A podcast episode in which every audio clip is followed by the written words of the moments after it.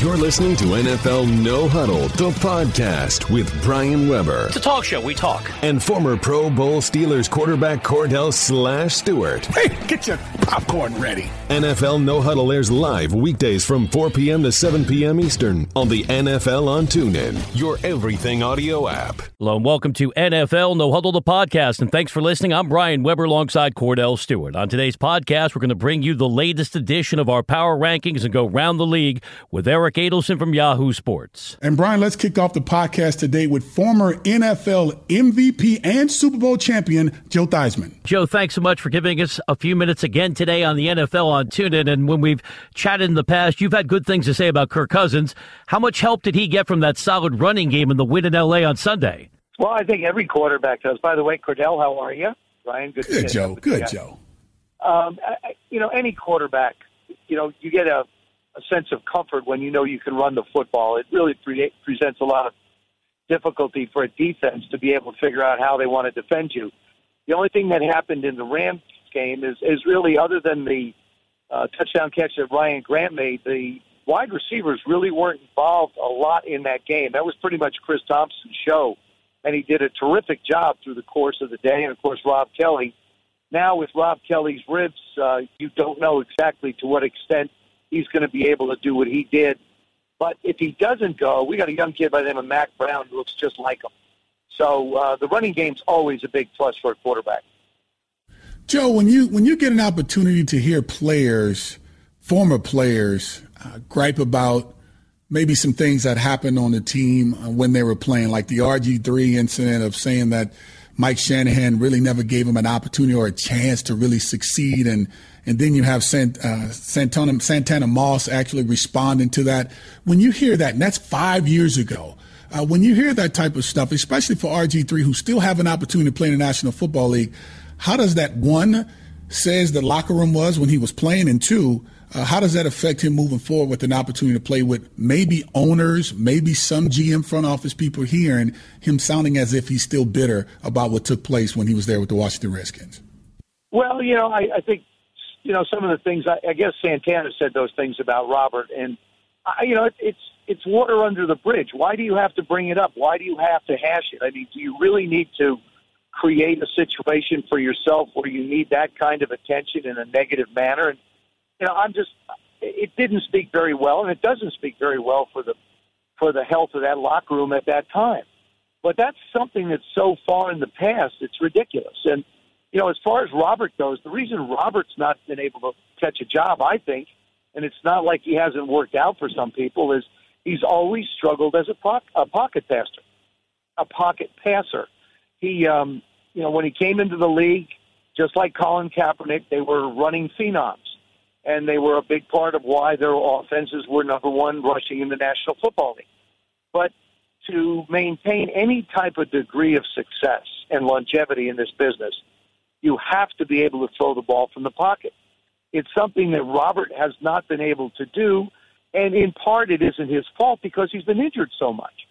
So you got a guy who can't really work on a trade that he has to have to be a quarterback in this league. Joe Theismann is our guest on the NFL on TuneIn. Joe, let's move around the league. Washington has had some incredible offensive lines over the years. We know about the famous Hogs.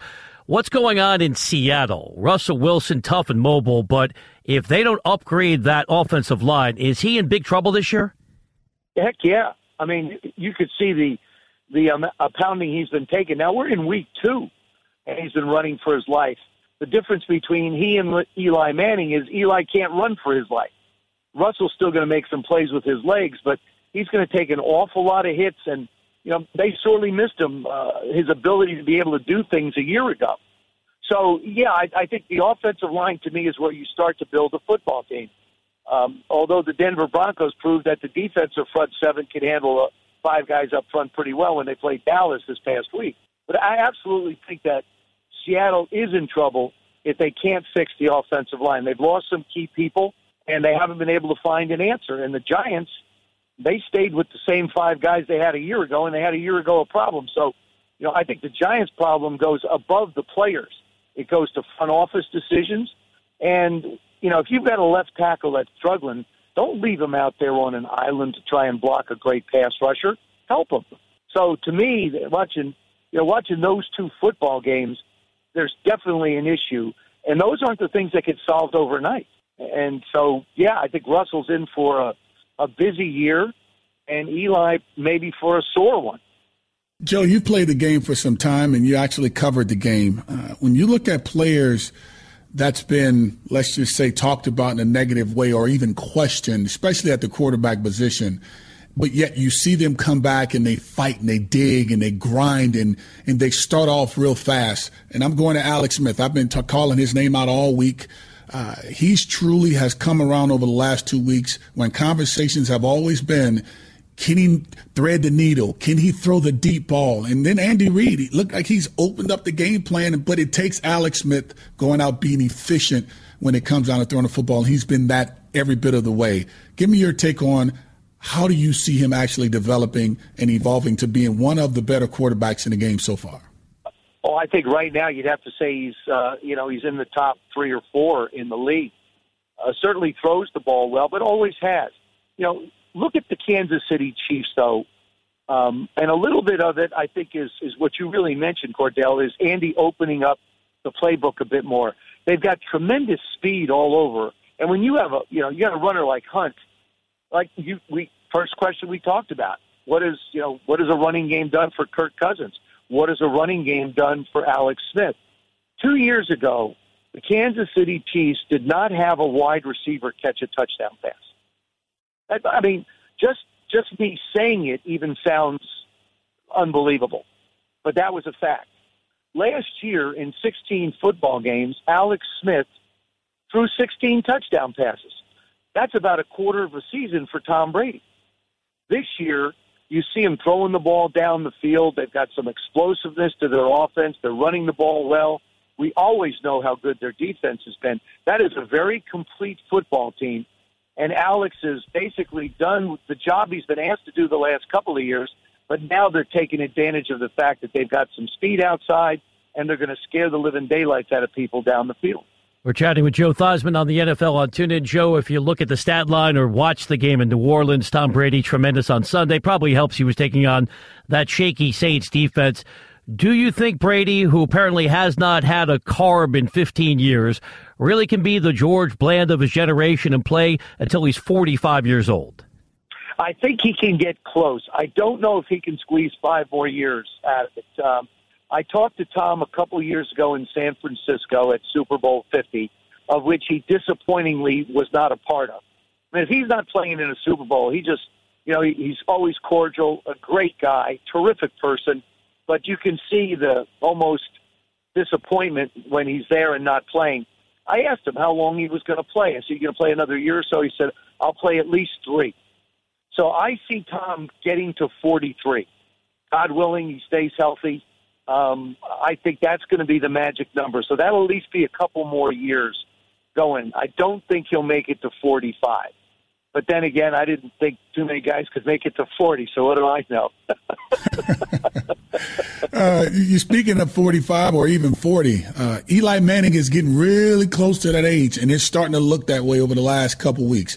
Give me your take on how Coach McAdoo and and Eli have handled uh, these last couple weeks. Coach McAdoo calling out the two players, the center as well as the quarterback, directly uh, and saying they, they they botched that that the handling of the quarterback center exchange because of the delay of the game. And and but yet you had a pundit ask the question could you have called timeout? Which majority of the time you have coaches who are cognizant of the game clock and he wasn't. How do you see this thing transpiring as we move forward considering uh, that coach McAdoo was a play caller not too long ago and, and Eli Manning is a veteran and he looks as if he's a he's a young rookie in the game right now um, Coach McAdoo's still the play caller he, he still calls the plays and you know that was that's an error made by Eli, and he knows it. You know, and, and it's you know it's refreshing to see a coach instead of trying to cover up for all these guys. It's refreshing for him to say, "Hey, look, this guy screwed up." No, you know what basically says is there isn't any player on the Giant football team that is above reproach. There isn't any player that isn't held accountable and responsible. And I want everybody to know that. I think that was one thing. See, I, you know, I think they, you know, Eli's just getting the living daylights beat out of him he held the ball so long in so many instances. And you know, Brandon Marshall stepped up and said, "Hey, look, you know, I probably made the biggest play of the game by dropping that football." At that juncture in the game, that 30 yard plus game that he would have had would have changed the game completely, possibly gotten momentum back on the Giants side. So as you look at that game and you study that game, um, you know, the Giant offense is mired in what looks like the same problems they had a year ago. The plays look the same. You're not helping out offensive linemen. They can't really run the football that effectively.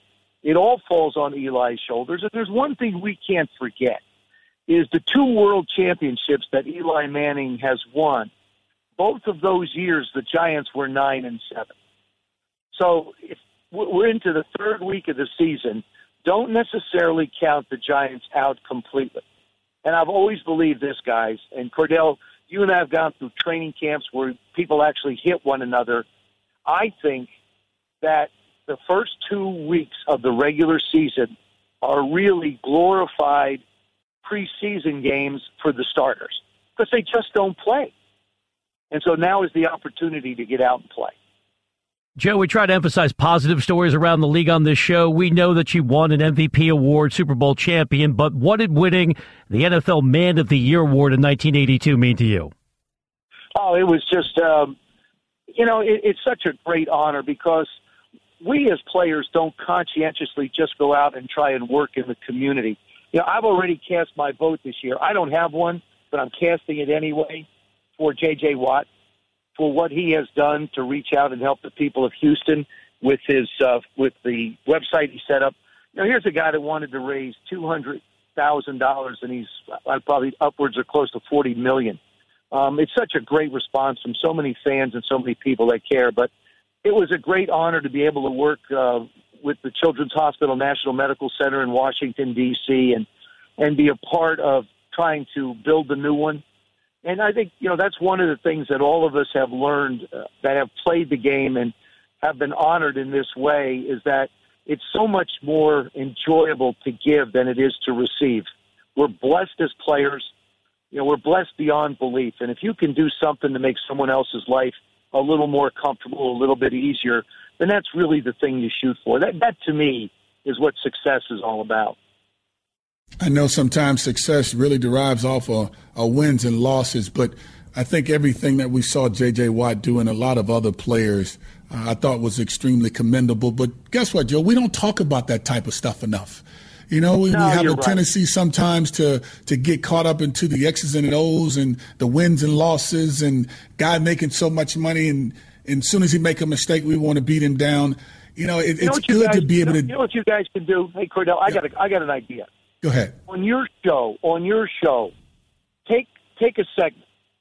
Take one player that has done something something exceptional in the course of that week. One player, whether it's visiting a, um, a veterans hospital, whether it's you know contributing a certain amount of money to something, whether it's going out to a YMCA, whether it's whatever it might be, and just talk about it because it has to start somewhere. And you guys have the opportunity. You brought up a great point you know, we emphasize on the, you know, let's let's let's all talk about Ezekiel Elliott. Well, let's not. Let's talk right. about somebody that does something in a positive way. You know, whether it's whether it's a great block on the field or whether it's something off the field that they're contributing to. Um, you know, let's do an update on J.J. Watt every week just to see how much more money can be raised to help the people of Houston and those that are in, in need um, through the American Red Cross and and other foundations and other charities. I think it I think it's a it would be a great segment just to let people know that hey, the guys that play this game, there's an awful lot of guys out there doing an awful lot of good. That's a tremendous concept. We're already doing it with members of the Legends community, but I'm with you, Joe. I think we can make the shift to active players as well. Last one for Great. me. You're always gracious when I ask you a question about entertainment. You've given us stories about hanging out on set with Burt Reynolds. What can you tell me about your time in American Gladiators? And did you ever suggest they test for PEDs for those gladiators? we didn't even know. We didn't even know what a PED was. you know, we, we, thought it was PEZ, like those old Pez, um, the candy dispensers. That's what we thought it was at that time. No, it was it was fun. Actually, um, Mike Adamle, who broadcast in Chicago on the Chicago, I believe, sports there Mike and I did the first two years of American Gladiators, which really has become an unbelievable American Ninja Warrior and an international show. Right. I think the genesis of it was what we did. I got to tell you a really funny story though. When we first started doing the show, we had obstacle courses and we had shooting tennis balls at one another, and we had all these different things. And we had a a jousting bar, so they would get up on like a two by four and joust. And I was walking by it one day, and what they did is they sank screws into the plywood to hold it up, and the screws weren't covered. There was like a there was like a six inch screw sticking up on either side, and I'm thinking we really are uh, in the uh, embryonic stages of building something, but we better cover these things up before somebody impales themselves on it. As a matter of fact, it's really funny. Brian Baldinger, Baldy's sister, competed in the competition, and she actually got hurt and was unable to go on uh, with other competition that she wanted to. So, uh, yeah, it was really fun to be a part of it and just to see the athletes compete. I mean, I love. I'm a I'm a competition junkie you know, Kordell knows that. We play with each other in golf tournaments and stuff, and you know, we we all just love to compete. I mean, that's who we are. It's what we do. Yeah, and I mean, that, I think that's what makes this game so so great. But but you know, and I know sometimes in, in the game, uh, to have that competitive environment is always healthy. Uh, when you see teams, let's say for an example, like the Houston Texans, uh, I, I think they actually dropped the ball at the quarterback position when it came down to creating a competitive atmosphere between Tom Savage and also the kid Deshaun Watson because now we all of a sudden see Deshaun Watson actually going out and play. Give me your take on now that he became the starter uh, overnight, so to speak. Shouldn't he have just become the starter come week one? No, I think I think you know Tom was on the football team. He was hurt last year, didn't get a chance to play. I think Bill did the right thing giving him a chance to be able to go out and do what he needed to do to try and hold on to the job. It was going to be Deshaun. I mean, they didn't they didn't draft him to sit. Right. Maybe they drafted him to sit a little bit longer, but they didn't draft him to sit for any extended period of time. And you saw it his his legs. I mean, he won the game this past week with his legs. He didn't he didn't win it with anything else. I mean, he'll he threw the ball well. Hopkins is a great receiver, but you know now all of a sudden people are going to uh, start to get a little bit of a book on him. It's a little bit with you see with Ezekiel and, and Dak. Right. Give our give the defensive coaches in this business a lot of credit because they are going to study people. It's not like college where you get a limited period of time to look at people. These coaches will spend a 100 hours a week just trying to figure out a way to stop you or make you do something you can't do. Joe, as always, we appreciate the insights. Thanks so much for being so generous with your time again on the NFL on TuneIn. Always great catching up with you guys. Take care. You're listening to NFL No Huddle, the podcast, and we'll be right back with more after this. TuneIn puts you on the sidelines for the 2017 college football season free all year long. With college football on TuneIn, hear the home and away calls for more than 100 schools live, regular season matchups and rivalry games, conference championships and bowl games, the college football playoff in January. You can listen to it all for free. At home, on campus, or in rival territory, hear the excitement and pageantry of college football all season long, free on TuneIn. Welcome back to NFL No Huddle, the podcast. Here are your hosts, Brian Weber and Kordell Stewart. This is NFL No Huddle, the podcast. Now let's spotlight the top headlines from around the league with Eric Adelson of Yahoo Sports. Eric, one of the highlights of this program is pointing out when I'm occasionally off the mark, like predicting the Patriots would go undefeated this season. Has your legendary confidence in Andy Dalton wavered at all? What's up, guys? I also wanted to ask you both about the end of the Gator game, but I guess we'll do pro football first. We can because uh, I think uh, Kordell knows a thing or two about Hail Marys, right? Not too bad. Yeah. I mean, it, it was a so, great play. What did you think when you saw that, Kordell?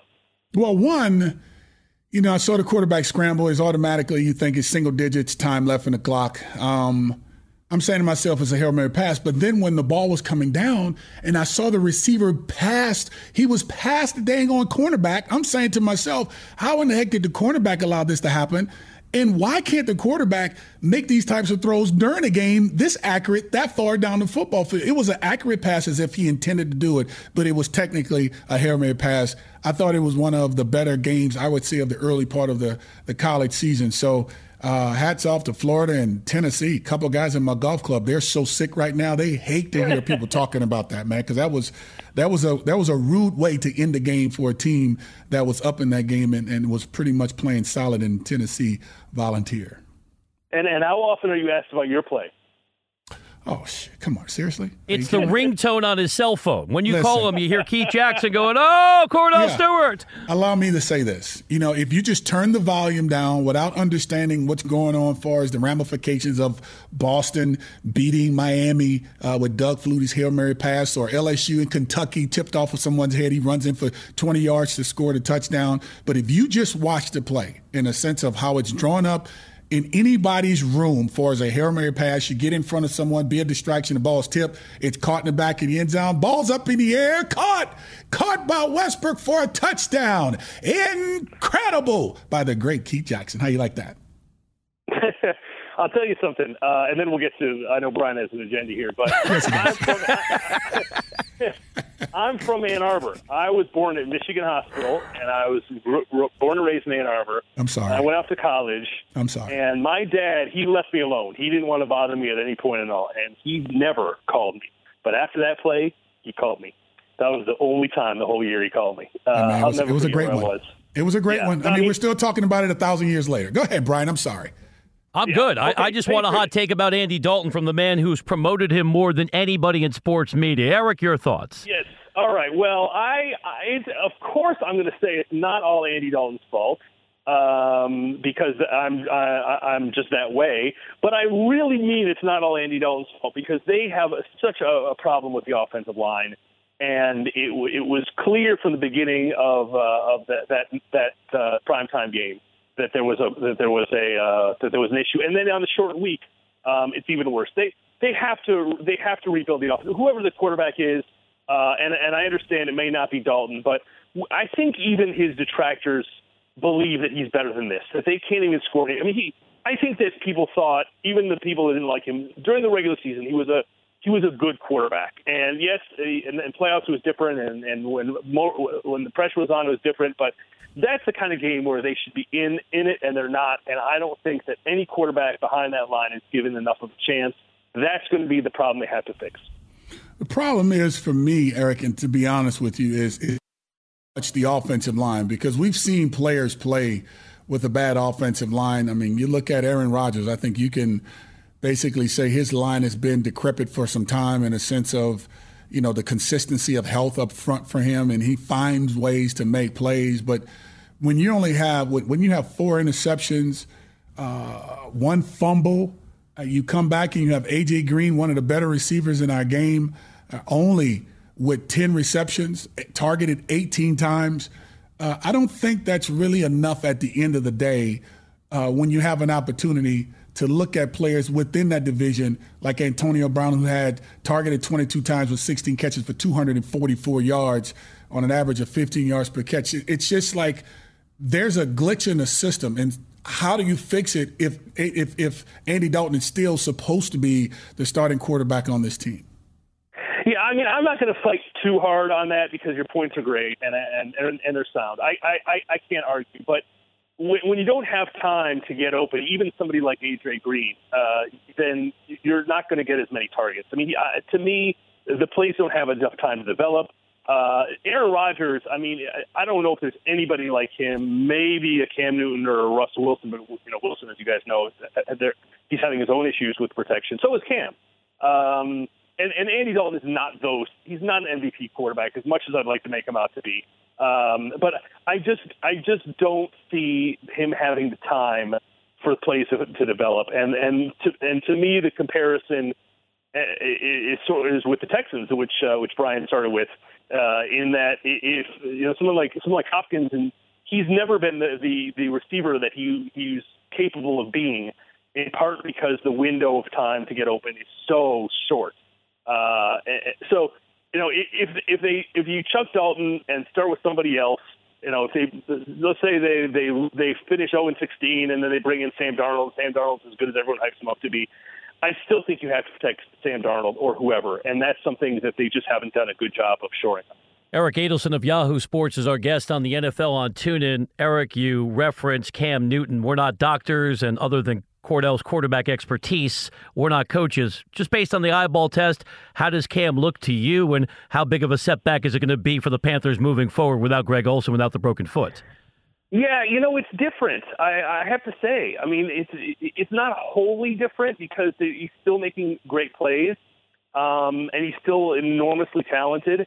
But um, there's, there's some times that he just overthrows uh, receivers, which that just didn't happen two years ago, and there's decisions that he makes that that it, it, it feels just the slightest bit tentative, and I don't know he certainly doesn't play scared. He's he's definitely I think the confidence is still there, but it's just that there's something a little bit off, uh, of, and not on every play, just on certain plays um, where it would be a, a, a, a touchdown or a big play, or he would make the decision to to run and uh, and, and get the first down. Um, that's the other thing that's sort of perplexing within within this puzzle is that you it's not a consistent. Um, uh, difference. It's just sporadic. Uh, and, and so you can't say, well, obviously there's something wrong. It's not obvious on every play. Sometimes he's good, but he's just not an overwhelming force this year uh, the way he was before. Because when I was covering him, and you guys watched uh, two years ago, I didn't, there was just no way. There was no way to figure him out. You just had to hope for the best or get a defensive line like the Broncos. Um, and, and, and they had that, but no other team did. I mean, you remember the NFC Championship that was an incredible blowout in a championship game. It wasn't even close, uh, and and and he was just overpowering. That that Cam Newton we don't see right. Over the past couple years, this Kansas City Chiefs team has, I would say, been really playing good football. But there's been one person I think everyone has had their eyes on, and that's the quarterback and Alex Smith. As of lately, he's really been playing some really efficient football. I, I think a masterful uh, game plan put together in the last two weeks by Andy Reid uh, opening, I would say, the offensive game plan. Alex Smith hitting guys down the seam from Kareem Hunt uh, to Tyreek Hill in the first game to the last game, scrambling, getting first downs to throwing shovel pass passes to uh, Travis Kelce.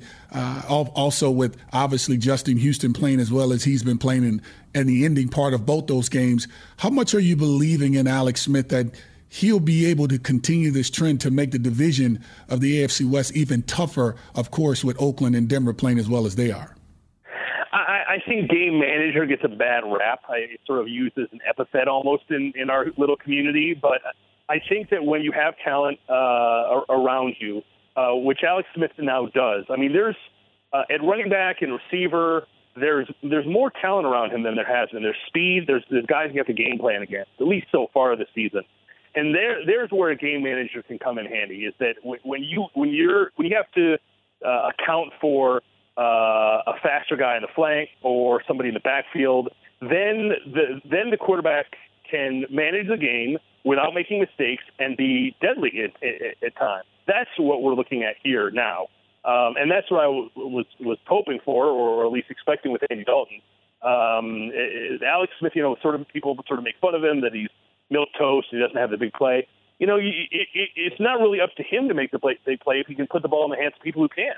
Uh, and so far, he's been able to do that. And really, if you look back over the last couple years, uh, they haven't been great in the playoffs, but they have sort of been on the doorstep, and they have been very good on defense, and they've been sound under Andy Reid. He's always been that way. So to me, you know what? Why not? Uh, there's no reason why they can't just continue uh, to be contenders and win games, and then you get in the playoffs, and who knows? He's Kordell Stewart. I'm Brian Weber chatting with Eric Adelson from Yahoo Sports. Eric, I can understand how Ryan Nassib landed in Jacksonville given his personal connections to Doug Marrone and Tom Coughlin. But do you think it's a PR challenge for the NFL that a player like Nassib has a job and Colin Kaepernick's still unemployed? I do. I, I think so because the, I cannot think of any other uh, player in NFL history who is as talented and accomplished – and young as Colin Kaepernick, who didn't have a job. And I know that a lot of people out there think, good, that he shouldn't have a job. Um, but there are also a lot of people in the league who look at that and they think, well, is it really team first? Is it really win at all costs? Is it really a meritocracy uh, in this league if somebody who's talented and respected and liked by by former teammates uh, can just sort of be out of the league? And I know that a lot of people are fine with that, but there's also a lot of people who aren't, and that's something that uh, can come back to haunt you. I think that if you're if you're the NFL, and and I actually point to Roger Goodell's uh, response to the Michael Bennett situation, which was much different, guys, than than a year ago. when he made his first comments on on Kaepernick, uh, he said he didn't didn't agree. He talked about the military and, and respect for the flag, and and those are all valid points. But he didn't acknowledge Kaepernick's point. Meanwhile, Bennett, this happens to him, and he's arrested. We still don't know all the story on that. We still don't know exactly what happened. But I thought Goodell's response on that day was telling because it acknowledged that there's an issue here in our society, and he supports the right of players to respond to it in the way they want. That's a change for Goodell, and therefore that's a change in the league. And I'm not saying that that's going to turn, uh, that's going to unearth a job for Colin Kaepernick, but it shows that the league actually cares, the ownership cares about the movement, uh, that they're not just blowing it off the way I think they did at the beginning. Eric, you just mentioned the word um, respond. How does the Dallas Cowboys respond uh, to the difficulties they've had this past week against the Denver Broncos when the running game was was averaging, I think, on the day, what they had nine attempts uh, for what eight yards, so which was like 0.8 yards per rush. Uh, he had two turnovers, one taken back to the house by Aqib Talib for over 100 yards. How does this team respond, and also the defense giving up as much as they did? How do they respond to a, a team that basically just shut them, shut, shut them, shut them down and showed all of their deficiencies when it comes to what they can and can't do? Yeah, I mean, this was really kind of an exposure because I think that a lot of us felt that the Cowboys were Super Bowl contenders, and after seeing that against the elite defense, I, I kind of take them out of that category. I, I was concerned about the Cowboys going into the season. I'm sure you guys shared it because of their secondary. I think if you go against a guy like Aaron Rodgers or Matt Ryan or Tom Brady, uh, you, you are in a, a sort of a scoring duel that doesn't really work out so well if you're a young team uh, playing against uh, an experienced quarterback. Um, so that was my concern with, with the Cowboys. But now I have more concerns, which is uh, it, it, can they be pulled apart by an elite defense? And it looks like they were. And yes, I, I expect them to bounce back. I, I expect them to be somewhat of an aberration. But at some point, the Cowboys are going to have to beat a defense like that, and they're going to need Elliott to do that.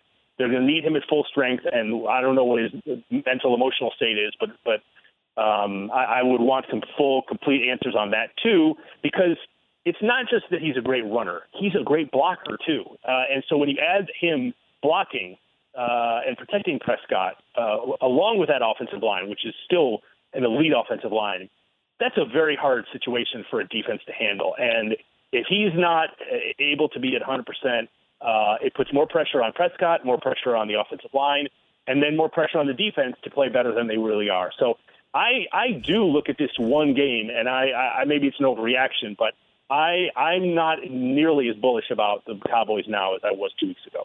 Eric, last one for me. Even though I pride myself on having an enthusiastic delivery, I'm older than I sound, and I know NFL history. I grew up a Giant fan in the suburbs of New York City. I didn't actually attend the game at the Yale Bowl, but I remember when the Giants were waiting for the Meadowlands to be built, they played on campus in New Haven. Didn't sell it out because that's a massive stadium and the Giants were terrible. Let's connect it to what's going on right now around the league. Empty seats at Levi's Stadium, LA Memorial Coliseum, plenty of good seats available for the Rams. Does the league have to be a little bit concerned about the optics of those situations? Yes, I, I think so. I think it's a great point. I, I think this expansion was too fast. Uh, I think, and and I know that we we in the media and on the show we like to talk about well, why are the ratings down? Is, is are the anthem protests uh, uh, to blame here? Um, I think one of the factors here is that you have two fairly major cities in St. Louis and San Diego that are actively pockets of those cities are actively cheering against the teams they used to support. So I'm sure you have people tuning out in those cities you have people. You have you have a, a restaurant in San Diego that's giving out free tacos when the Rams. I'm sorry, when the Chargers lose. So you are turning off parts of your fan base. Then in LA, which never clamored for an NFL team, I know people in LA. I, I've never heard anybody being really excited about it. When I'm out in LA, people aren't counting the days until you get an NFL franchise, let alone two.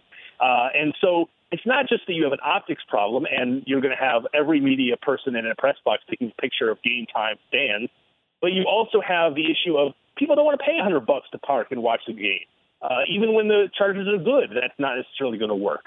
So beyond optics, you need to build your fan base, and this is not the way to do it. I think the expansion was too fast and too hasty, and I think the NFL is going to pay for it. Eric, great information as always. Thank you for buttering up Kordell because we don't mention enough on this program what he did on the road in Ann Arbor. Well, I'm still upset at him, and I always will be. Um, but you know what? I'm, I'm, I'm happy it worked out for him. Um, I'm sorry, man. It, that's been how many years now? I'm sorry, man. I'm sorry. Thank you, Eric. We'll chat with you soon.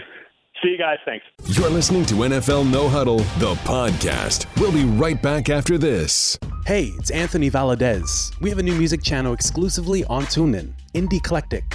It's home for the emerging and boundary pushing artists, from soul to electronic, folk to world sounds, hip hop to jazz. Music should inspire you, it should challenge you, and make you feel some sort of way. All handpicked gems from the likes of Nick Hakim. The bands that are featured on the record are all bands that I plan. What's next? British sensation Jade Bird stopped by for a live session and a performance of her single, Cathedral. Latin alternative breakout artist H.L. stopped by to discuss his inspiration. There's been many phases in my life now since Harlem, but it definitely pushes me. And then going downtown, you can't get in a club, you know, you're outside, and then you see like Kid Cudi going inside, you know. Just seeing all that, being right next to you, people rubbing shoulders, knowing that it's possible, it's all encouraging. From the record bins to the blogosphere and into your ears, it's Indie Eclectic, heard exclusively on TuneIn. This is NFL No Huddle, the podcast. Here are your hosts, Brian Weber and Kordell Stewart. This is NFL No Huddle, the podcast. Now let's spotlight the reigning world champs from New England with Andy Hart from Patriots.com Radio. Andy, we appreciate you taking the time. Let's start with the personnel changes on defense to begin the game in New Orleans. Malcolm Butler did not get the start. Was Bill Belichick sending a message to some players? Uh, it certainly seems that way. And, um, you know, Malcolm Butler's a guy that I I think it was 38 straight games he had started, 33 regular season games. Um, I mean, this was a guy that, well beyond the Super Bowl hero status, was a Pro Bowl corner, number one corner the last two years. They matched him up with Antonio Brown multiple times, Odell Beckham, and now they're sort of trying to sell to us that it was a game plan decision. And I think Matt Patricia said um, this year, not, what happened last year didn't matter, and this year we're putting the guys on the field that help us win. And um, so the implication there is they don't feel like right now Malcolm Butler is um, the right guy to help them win. They had Eric Rowe in the game to start, and obviously Stephon Gilmore, their big money corner. But this is a really interesting, um, I guess I'll call it a situation with Malcolm Butler coming off, you know, the off season where he was a restricted free agent. He visited the uh, the Saints, and I think a lot of people thought he was going to get traded to the Saints. Never happened um, was clearly upset he's not getting paid, and, and the guy across from him, Gilmore, is.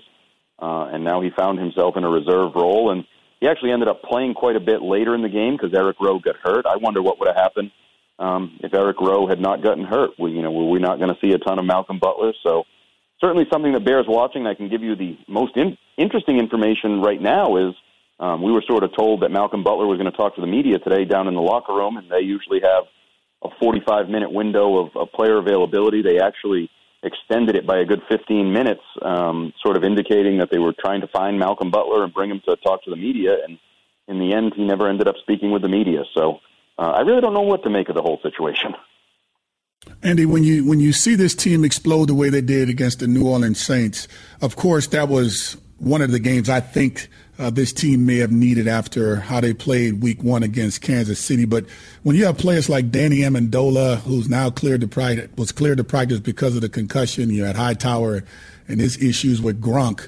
Um, give me your feeling of of the team and where they are because injuries are happening extremely early uh, with this football team? Are they are they positioned to make the adjustments if needed uh, with guys like the marquee players that I just mentioned and, and guys who are big contributors on this team? Certainly, in the regular season, they are um, because you're going to see a lot of games. You know, last week they played a Saints team with a with a really horrific defense. 32nd a year ago against the pass. They're already 32nd this year. You know, Brady did what he should do against a young, bad secondary and threw for 450 yards. This week, you roll it forward. You're playing a, a Texans team that that doesn't really have an offense right now. They're not able to score points. They still have a good defense, but they're still sort of a one-dimensional team. The Patriots should be good enough as constituted, even with the injuries, with Brady and sort of the other complementary players, to win those games. The question is, if these injuries continue to sort of pile up, can you still be a top echelon team? Are you still better than Oakland or the Steelers or those types of teams that you're going to be battling in January to go to a Super Bowl? That's that's the question. And we all know generally in the NFL, you don't get healthier as the year goes along. If, you're dealing with a lot of injuries in week one, two, and three, um, it's a bad sign because it's a battle of attrition. That's what the cliche is. And you know, even even if guys come back, they still a lot of these injuries linger or they re-injure them. Um, so yeah, they they have the talent to continue to win regular season games to probably win the division. But if you continue to lose key guys like a, an, an Edelman, and then Amendola is dinged up off and on down the stretch, or Gronkowski, who didn't practice today, if this groin thing lingers, or he, you know, has another season where a couple different injuries pop up, um, that really takes away what I think you had was a gap. The Patriots were the best team in the AFC, and there was a gap between them and the next team. I think that gap is closing because of health reasons. Andy Hart from Patriots.com radio is our guest on the NFL on TuneIn. Andy, we saw Brady throw that touchdown pass to Rex Burkhead first half on Sunday. Is Burkhead's versatility going to be even more important with all the injuries we've been talking about at the receiver position? Yeah, I think it's not just Burkhead. It's James White, Dion Lewis, Rex Burkhead. I think they have three pass catching running backs who are probably better options than some of the receivers at this point. A guy like Philip Dorsett came in, actually played relatively well in New Orleans in just his second week on the roster. Um, but yeah, as they try to fill that void at slot receiver with Amendola missing the game and things like that, I think Brady has trust in those running backs. And, you know, that quick, timely passing game that has been the backbone of this New England offense forever, it seems. Um, you can continue that rolling if the running backs are doing that job uh, in a slightly different way than than those traditional slot receivers. You know, the problem is Burkhead's banged up now. You know, he's got a rib injury um, that that looks like it's going to be an issue for the time being. Um, the good news is Dion Lewis has been sort of a secondary factor so far, and, and as I said, they have James White. But um, yeah, the depth of those passing backs is going to help fill in the void at receiver. With all those issues you just mentioned, uh, this is not the normal conversation of when it comes down to a New England Patriots team. How has Coach Bill Belichick adjusted uh, with all of this? Is, is, it the status quo and how he approaches approaches practice, or you've seen him alter some things? No, you know today they were out there in full pads, so it's not like he's giving up one of those. And they do that a lot Wednesday, middle of the week, um, full pad sessions. It's not like he's lightened things up any. Um, and I think he sticks with the traditional, you know, old school next man up philosophy. And you know, it's worked for them over the years. They're they were very fortunate last year. Rob Gronkowski was really the only key injury they suffered. They stayed very healthy. But there's been other times this team has gone to the playoffs, gone to Super Bowls with very long injury lists, long lists of guys on IR. And I think they stick to that format of we prepare guys to fill in. We prepare, and you know, it's not just coach speak or player speak when they say we prepare the backup like he's one play away. They do that. And I think he's going to stick to that philosophy and keep having physical practices in the middle of the week, and just hope that maybe this is just a rash of luck early in the se- bad luck early in the season, and maybe things will turn around. But I haven't seen him really uh, panic or adjust in any way. It's it's the status quo. Talking Patriots with Andy Hart on the NFL on TuneIn. Andy, the regular season trade deadline coming up next month. How much Jimmy Garoppolo trade conversation do you think you're going to hear from talking heads around the league? Maybe some talking heads. I don't think you're going to hear much from the Patriots themselves. Um, I don't think they have any intention of not only not trading him, but even discussing trading Jimmy Garoppolo in the middle of the year. Um, he is their insurance policy. If anything, I think they've seen injuries elsewhere, and they probably say that's why we have Jimmy Garoppolo in case one of those happens to be to the quarterback. Um, I do think you're going to hear some Patriots discussions.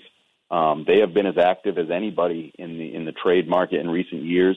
Um, they add Kyle Van Noy, Eric Rowe, you know, way back in the day, Aqib Talib. They they work the the Jamie Collins a year ago, the surprise trade out of town. They work the trade deadline as well as anyone, and you know, it wouldn't stun me if you hear the name Malcolm Butler brought up between now and the trade deadline often. Um, you know, I think this is his last season in New England. It, it looks like he's going to be elsewhere next year.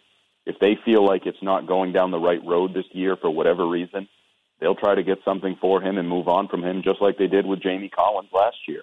Um, I also wouldn't rule out a Dion Lewis trade. You know, he's proven he's healthy, and if they feel like they can get somebody for him, I could see them trading Dion Lewis. So I think you'll hear the Patriots name very active in trade talks, but I don't think Jimmy Garoppolo will be a part of it.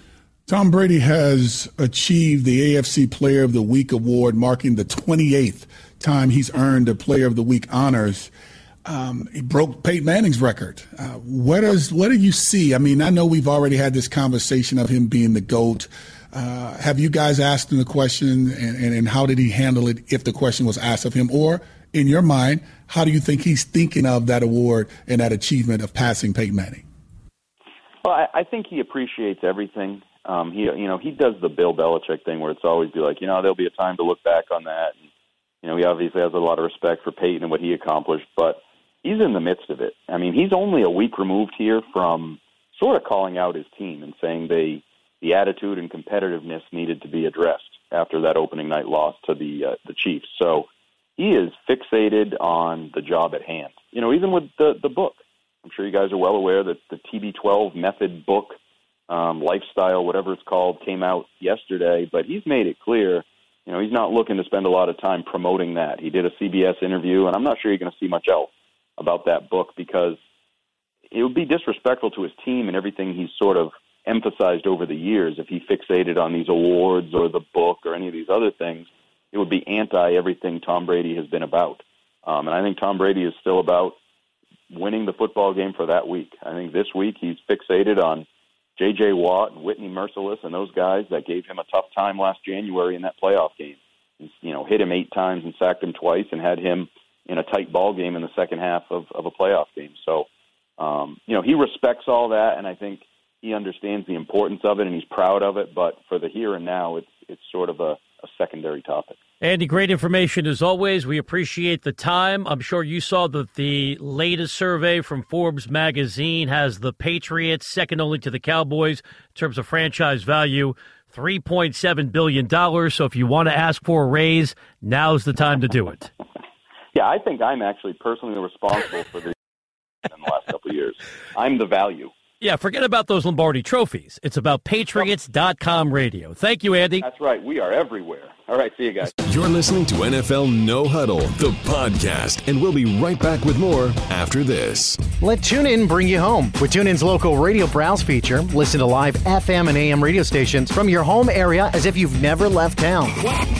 Spend the day listening to your favorite stations and hosts, local news and talk shows, and familiar voices that you've grown to love. Or maybe you're missing that morning drive show that gets you to the office. Your go to hip hop station with special guest DJs. Or maybe sports talk about your favorite team. Then catch your hometown favorites with local radio on TuneIn.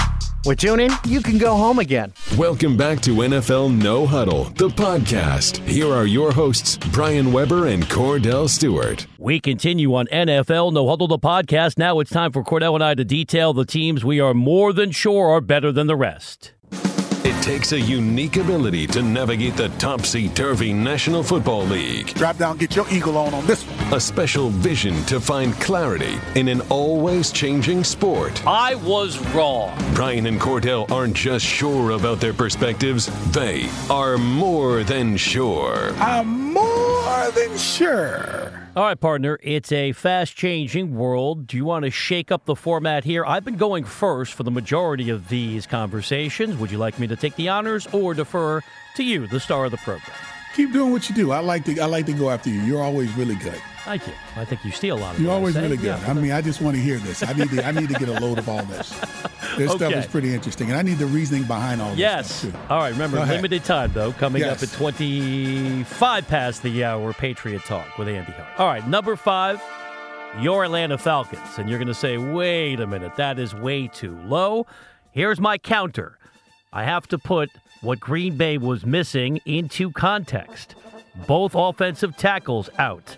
Jordy Nelson got hurt. Randall Cobb got banged up. So quality victory, but that's what Atlanta does at home. I can't overlook what I watched them fail to do. Yes, they won week one on the road in Chicago, but that game was way too competitive. Atlanta, very good, but not number one. At number four, the Patriots. I'm aware of what they failed to do week one at home against the Kansas City Chiefs, but that's a small sample size. And yes, the Saints defense is abysmal, but the Patriots came alive. Want to see what Rob Gronkowski looks like on Sunday against Houston as he's been hobbled by the groin injury, but the Patriots are just fine. Reports of their demise greatly exaggerated. Number three, your Pittsburgh Steelers. Welcome back to the NFL. Martavis Bryant. Sure, he played week one against Cleveland, but he got to the end zone against Minnesota. Had some fun when he got there, shooting some dice. Le'Veon Bell slowly raising his intensity. Clearly, when you match up with Case Keenum, you have a huge advantage. But the Pittsburgh defense stepped up and made the plays they had to. Pittsburgh, the most lethal offense in all of football. I need to see more, though, defensively moving forward. Number three in my power rankings. Number two, the silver and black are back. Yes, they played the Jets. But when you face Gang Green, you got to pound them, and that is precisely what Oakland did. Beast mode was beastly. Touchdown Marshawn Lynch. Derek Carr to Crabtree. Not once, not twice, three times. Raiders to me showing gradual defensive improvement. Derek Carr belongs on the short list of MVP contenders. They are number two in my power rankings. The number one team in all of football comes down to this simple analysis. They have the two best victories. Week one on the road to Gillette Stadium. They backed it up at home on Sunday, beating a very good Philadelphia team. I'm not putting Alex Smith in the Hall of Fame, but he's playing tremendously to start the year. It helps to have Kareem Hunt, the rookie from Toledo. He's been a rocket at the outset. Travis Kelce, the best tight end in all of football, and most importantly, the Kansas City defense did not fall apart without Eric Berry. Kansas City, the best team in all of football, counting them down. Casey Kasem style at number five, Atlanta. Number four, New England. Number three, Pittsburgh. Number two, Oakland. Number one, Kansas City. Back to you. All right. I like how you put Kansas City at number one. That was great. You didn't have to beat up Alex Smith. He's playing good football. It's a week to week thing. So he's really playing really, really good football. I'll get to who I think is number one, but I'm having an issue at number six. I mean, at number five, excuse me, because here's a, a Denver Broncos team that I know was number 15 last year and uh, last week, excuse me. I know they were 15 last week, and it's easy uh, to feel as if that's too big of a jump for this football team. But the way they played against the Chargers week one, changing it up at the very end of the game, calling timeout to freeze that kicker, and all of a sudden getting a block to win that game, and just annihilating my Dallas Cowboys, Dak Prescott and Ezekiel Elliott, the boys with the stars. I know Oakland is playing good, but you know what? I'm going to leave Oakland at number six, and I'm going to slide my Denver Broncos, Vance Joseph and the Denver Broncos, the Donkeys. They end up having an opportunity to be at number five for me. Why? Because the defense is playing really good. The guys up front are doing a phenomenal job. But Aqib Talib taking one back to the house. It looked like the Denver Broncos Super Bowl team that was actually scoring points on the defensive side of the football, which I don't think too many other teams in the National Football League right now are doing. Look at the offense. CJ Anderson and company, Jamaal Charles made the team. He's being productive and helping. And Trevor Siemian, he's just playing great football right now. I think Vance Joseph has his team playing really good. Easily could put Oakland at five, but you know what? I'm going to put the Denver Broncos at number five. And my number four team, I'm going with the New England Patriots. I know they had a tremendous loss against the Kansas City Chiefs week one, and they rebound, rebounded very, very well against a very enabled, I would say, defense and also team of the New Orleans Saints. Not knowing who they want to play at the running back position, not knowing who's on the defensive side of the football to make the stops. I think the New England Patriots took advantage of what they had on that side of the football on the defensive side. Tom Brady playing like Tom Terrific uh, that I think he truly is and playing some really outstanding football. My number three team, I'm going with the Atlanta Falcons. I'm not drinking the Kool Aid yet. I know they came out and, and had a great win against a Green Bay team, but you mentioned it. Look at their offensive tackles missing. Look at the backup missing.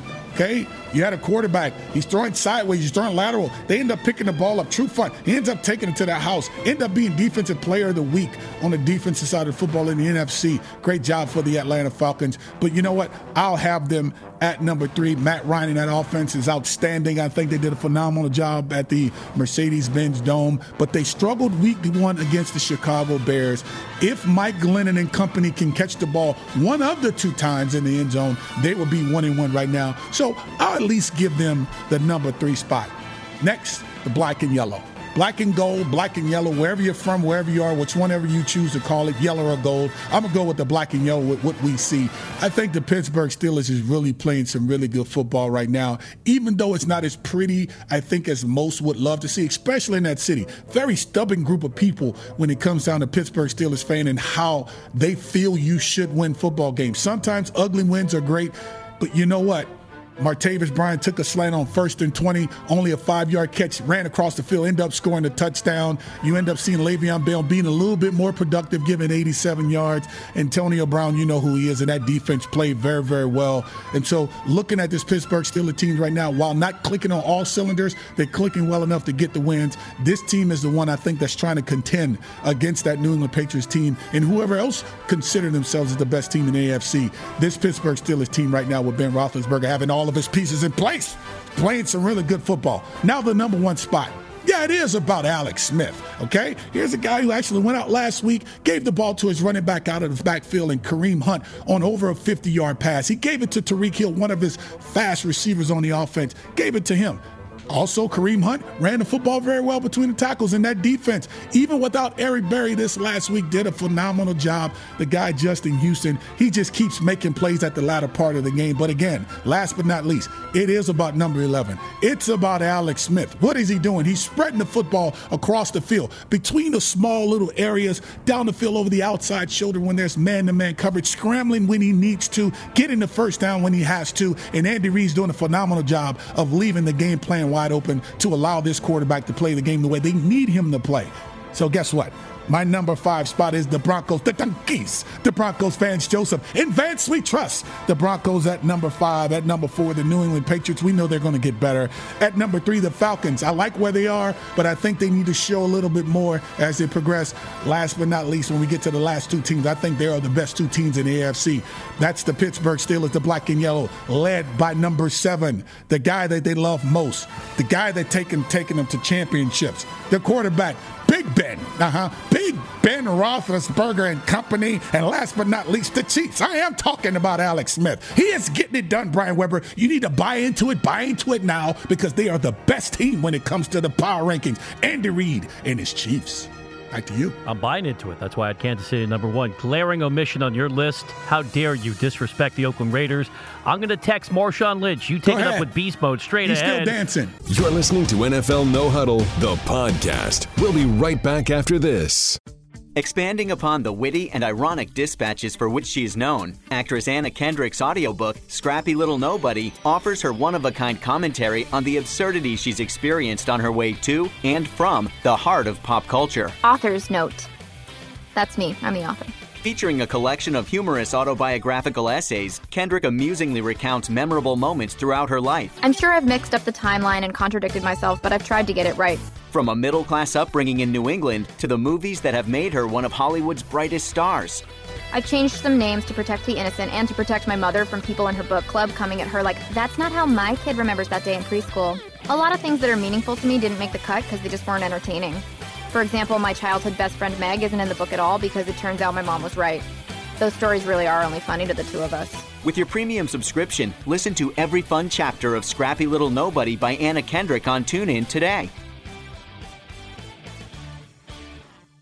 This is NFL No Huddle, the podcast. Here are your hosts, Brian Weber and Kordell Stewart. Let's close out NFL No Huddle, the podcast today with the fantasy fix from Nick Mensio of RotoWorld.com. Fantasy football has become a major reality for millions of fans. Makes a move to the 30. He's gone. He's gone. What a move. It takes skill to win your fantasy championship, separating the zeros He goes to the near side, and it's picked off.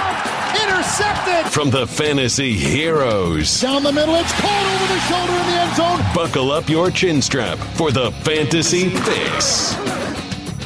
Let's bring in Nick Mensio from RotoWorld.com. Nick, we appreciate the time. Let's start with the Falcons. Go back to last year. The splits home and away were pretty pronounced. We know how well this team plays indoors. We saw it again on Sunday against Green Bay.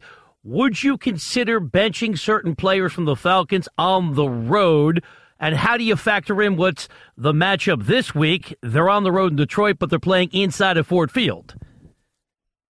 Yeah, I mean they got the second highest total of the week. That that Falcons Lions game's got a 50 point line right now, which is trailing the Raiders and Redskins by a couple points, but I think this game's going to be a shootout. I mean, obviously on the road, you're talking about outdoor games clearly from last season. I mean, Matt Ryan had some big games on the road in Oakland, in Seattle, in Tampa Bay last season, so I wouldn't really get too caught up looking at home road splits too much, but definitely guys like secondary players like Mohamed Sanu, Taylor Gabriel, Austin Hooper, guys like that, I, I probably wouldn't start.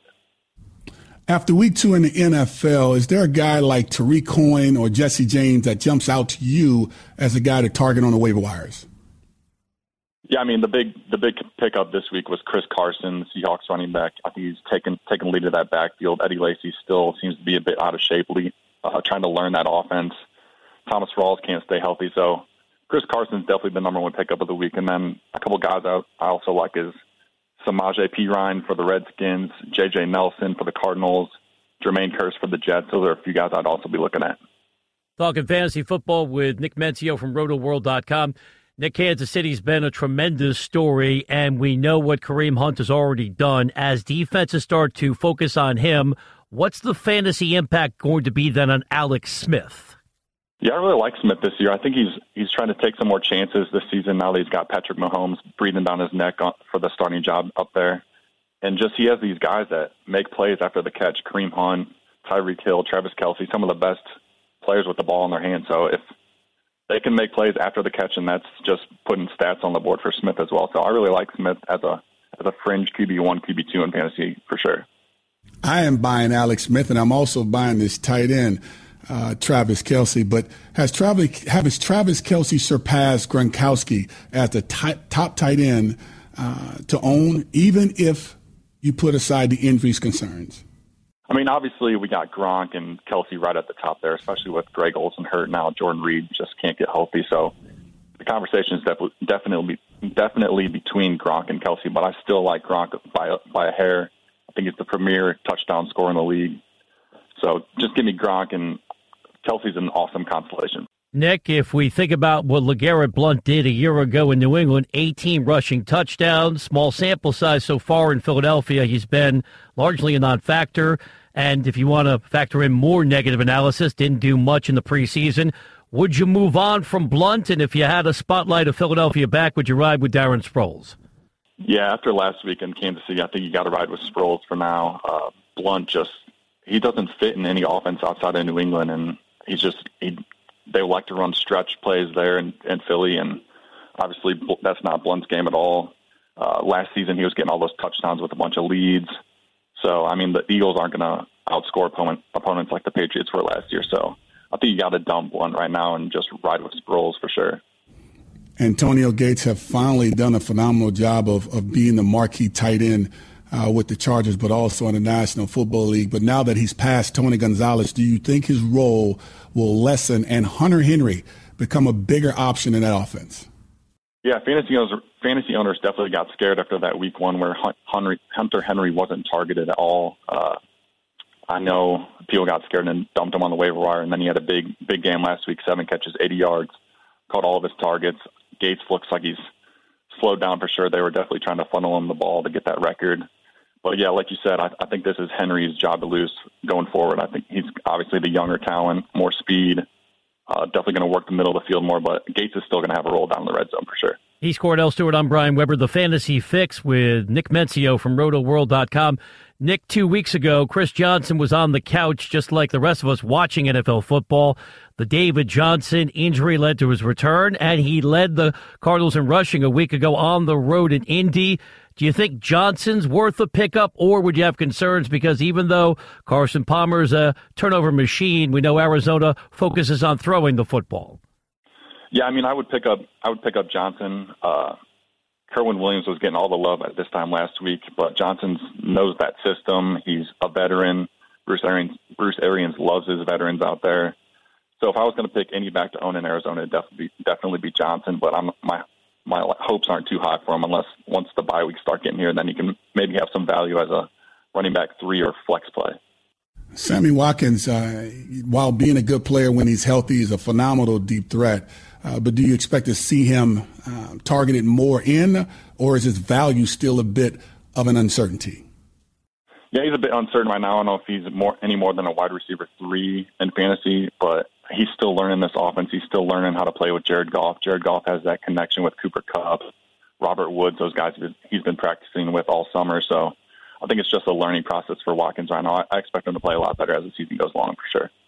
Nick, last one for me. It's always tricky to assess the true value of a defense. Do you swap them in based on a matchup, or do you embrace maybe a transcendent defense like we think Houston can be. Houston was number one in total defense last year without J.J. Watt. He's back, but based on the fact they're playing on the road in New England on Sunday, how would you approach the Houston defense? Yeah, definitely can't play the Houston defense this week at all. I think the Patriots have the the, the highest total of the week or the second highest total. They're just going to pour points on them, I think. Uh, but if I was picking a defense this week, I'd be looking at the Packers at home against the Bengals the Eagles at home against the Giants, who can't block anyone right now up front. That offensive line is struggling bad, and that Eagles front four is just awesome at getting after the passer. So I'd be looking at the Eagles if if they're available anywhere. I'd be streaming them hardcore this week. Nick, we appreciate the information. Thanks for giving us a few minutes again today on the NFL on TuneIn. Yeah, we'll talk to you guys next week. Thank you for listening to NFL No Huddle, the podcast on iTunes with Brian Weber and Kordell Stewart. Listen live weekdays from 4 p.m. to 7 p.m. Eastern by downloading the TuneIn app and searching NFL No Huddle. The National Football League is on TuneIn, your everything audio app.